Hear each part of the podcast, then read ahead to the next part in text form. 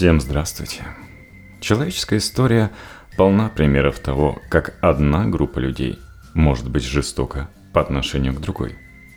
Крестовые походы, рабство и сегрегация, гомофобия, евгеника и нацизм, и даже борьба с якобы нацизмом. Исследования показывают, что мы определяем, кого считать своим, значит хорошим, а кого чужим – уж точно не таким хорошим. С поразительной скоростью мозг делает это еще до того, как подключается сознание. Сознание же затем приходится рационализировать выбор мозга. И тогда появляются теории о лучших расах, лучших религиях и лучшем образе жизни – Типа, наш язык и культура самая лучшая, а тот язык, да вообще, придуман специалистами из-за бугра не так уж и давно, и чтобы отвратить от нашего лучшего языка. В своей статье на Наутилиус нейроэндокринолог из Стэнфордского университета, автор недавно вышедшей книги о биологии человеческого поведения Роберт Сапольский объясняет, как мы делим людей на нас и их что можно с этим поделать и как запутать мозг. Судя по всему, привычка делить мир на своих и чужих заложена в нас эволюцией, а значит, засела в мозге очень прочно, что известно соответствующим специалистам. Но место для оптимизма есть. Способов деления на тех и этих может быть огромное множество. По полу, расе, цвету кожи, месту жительства, месту работы, семейному положению, пристрастиям, вплоть до ходит ли он с нами в курилку, или смотрит или не смотрит аниме. То есть аспектов принять или отторгнуть людей из своего общества много. Следовательно, границы между группами, которым принадлежит человек, зыбки и изменчивы – Люди, которые сегодня воспринимают друг друга как чужих по одному признаку, завтра вполне могут оказаться своими по-другому. Именно здесь, по-сапольски, кроется надежда на светлое будущее. Если вас поместить в аппарат функциональной магнитно-резонансной томографии, машину, которая измеряет изменения в притоке крови к разным областям головного мозга – она покажет, насколько быстр ваш мозг по сравнению с сознанием. Когда человеку демонстрируют фотографии лиц со скоростью 20 снимков в секунду, он вряд ли в состоянии запомнить их или заметить какие-то их особенности. Но для мозга даже этого будет достаточно, чтобы провести границу между своими и чужими. Если в череде представителей вашей расы мелькнет другой тип лица, ФМРТ зарегистрирует всплеск активности в миндалевидном теле, области, которую связывают со страхом, беспокойством и агрессией. Смотрите, какая короткая дорога между страхом и агрессией. Переключатель кроется в одной области мозга. Что интересно, в момент показа лица иной расы – можно также заметить снижение активности другого участка коры головного мозга. Веретеновидные извилины на границе затылочной и височной долей. Это высокоспециализированная зона, которая отвечает за распознавание лиц. И, похоже, только за него.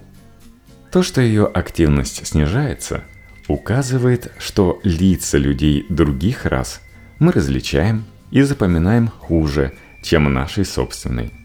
Вот почему представители прочих национальностей для нас все на одно лицо.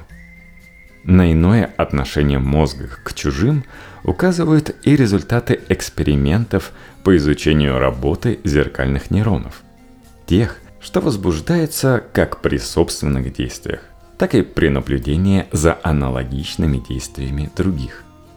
Если мы видим, что другого человека укололи чем-то острым, в коре головного мозга заработает та же область, что активируется, когда уколят нас самих. Если мы увидели, что кто-то пьет воду, зеркальные нейроны активируются так же, как когда мы сами пьем. Но все оказывается не так, если мы смотрим на представителя другой расы. В этом случае наш мозг остается практически безучастным к чужой боли, как и к чужой жажде. Это говорит о бессознательной природе разделения на своих и чужих. А вот кое-что о предвзятости. Во второй половине 90-х американские психологи разработали тест на неявные имплицитные ассоциации. На ненашинском языке это Implicit Association Test. Сегодня он широко используется, чтобы понять, как подсознательные ассоциации влияют на действия человека. В своей книге Сапольский описывает такой тест в ходе которого ученые показывают испытуемым изображения человеческих лиц и вымышленных существ – троллей. Картинки сопровождались положительными или отрицательными характеристиками – честный, обманщик и прочее. Выяснилось, что когда на одном экране возникала идущая в разрез со стереотипом пара лицо-признак, например, тролль и красивый, или человек и вонючий. У мозга участников эксперимента уходило больше времени, на долю секунды, на то, чтобы обработать информацию. Получается, даже в простейших случаях то, что выходит за рамки привычных суждений, требует больше усилий. Мы не одиноки в этом. Похожие опыты с приматами показали, что им тоже сложнее связать членов их собственной группы – с негативными признаками. И, соответственно, наоборот, так легко связать членов не нашей группы с негативными признаками. Это только подавай. Не секрет, что человек воспринимает самого себя лучше, чем других. Мы всегда мудрее, поступаем правильнее, мыслим яснее. Подобное отношение переносится и на всех своих. Наш язык логичнее и богаче, чем у них. Кухня вкуснее, музыка душевнее. Общность способна защищать. Эксперименты с актерами, одетыми в форму болельщиков спортивных команд, подтвердили, что человеку скорее помогут фанаты его команды, чем поклонники соперников. Однако групповой фаворитизм имеет и отрицательные последствия. Из-за него мы готовы прощать своим, но редко закрываем глаза на проступки чужих. Если кто-то из наших сделал что-то дурное, мы оправдываем его. Обычно он не такой. Наверное, плохой день. Да и вообще, виноваты обстоятельства. Когда речь о других, проявляется эссенциализм. Они всегда были, есть и остаются такими. По этой, кстати, причине в США в качестве присяжных в суды приглашают людей, способных увидеть в обвиняемом своего. Но если осторожность по отношению к чужим может быть неосознанной и неконтролируемой, то изобретение теорий о том, что они украдут наши рабочие места, манипулирует нашими банками и сознанием – нарушает чистоту нашей крови и так далее, требует определенных сознательных усилий. Слова «я не могу объяснить, почему, но то, что они делают, неправильно» – это не аргумент. Поэтому людям требуется рационализировать свои необъяснимые эмоции и убеждать окружающих в легитимности проявления этих эмоций. Автоматизм и эмоциональность неприязни к другим подтверждается тем, насколько легко можно манипулировать рациональными объяснениями, которые мы придумываем. В 2008 году исследователи из Плимусского университета Великобритании продемонстрировали, как чувство отвращения, вызванное факторами среды, неприятный запах, грязное помещение, видео с неубранным туалетом – влияет на моральные суждения. Люди начинали более строго высказываться по целому ряду тем. От кражи денег из найденного на улице бумажника до поедания мертвой собаки. Этот эксперимент многократно воспроизводили с аналогичными результатами. В 2012 году сразу две группы ученых подтвердили, что неприятные запахи заставляют людей более консервативно относиться к сексу, однополым бракам и мужчинам и геям. Почему именно к мужчинам, осталось невыясненным. Известно, что вы скорее купите французское вино, если в магазине будет звучать французская музыка. Но, к сожалению, контекст влияет не только на ваш собственный вечер. Белые американцы меньше поддерживают иммиграцию в свою страну, если перед этим увидели иммигрантов. Христиане, которые находятся вблизи от церкви, не только чувствуют себя более одухотворенными, также они начинают более негативно отзываться от тех, кто не принадлежит к их вере. Вот такая одухотворенность. Все это говорит о том, что небольшой толчок извне способен изменить мнение, которое кажется нам взвешенным и обдуманным. Разные группы чужих вызывают в мозге разный отклик. Чаще всего это страх и недоверие. Так, люди белой расы склонны видеть в лицах африканцев агрессию. Иногда мы, то есть наш мозг, испытываем годливость. Активизируется островковая доля, часть коры больших полушарий, которая у млекопитающих реагирует на вкус и запах испорченной пищи. А у людей вдобавок к этому отвечает и за моральное отвращение – этот участок мозга включается в частности, когда мы видим морально неприятных нам людей. Например, наркоманов. Тех, кто есть что-то противное, насекомых. Или наоборот, милых зверушек.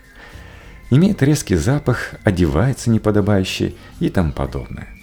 Но в каких бы категориях не были чужие, это понятие очень изменчиво.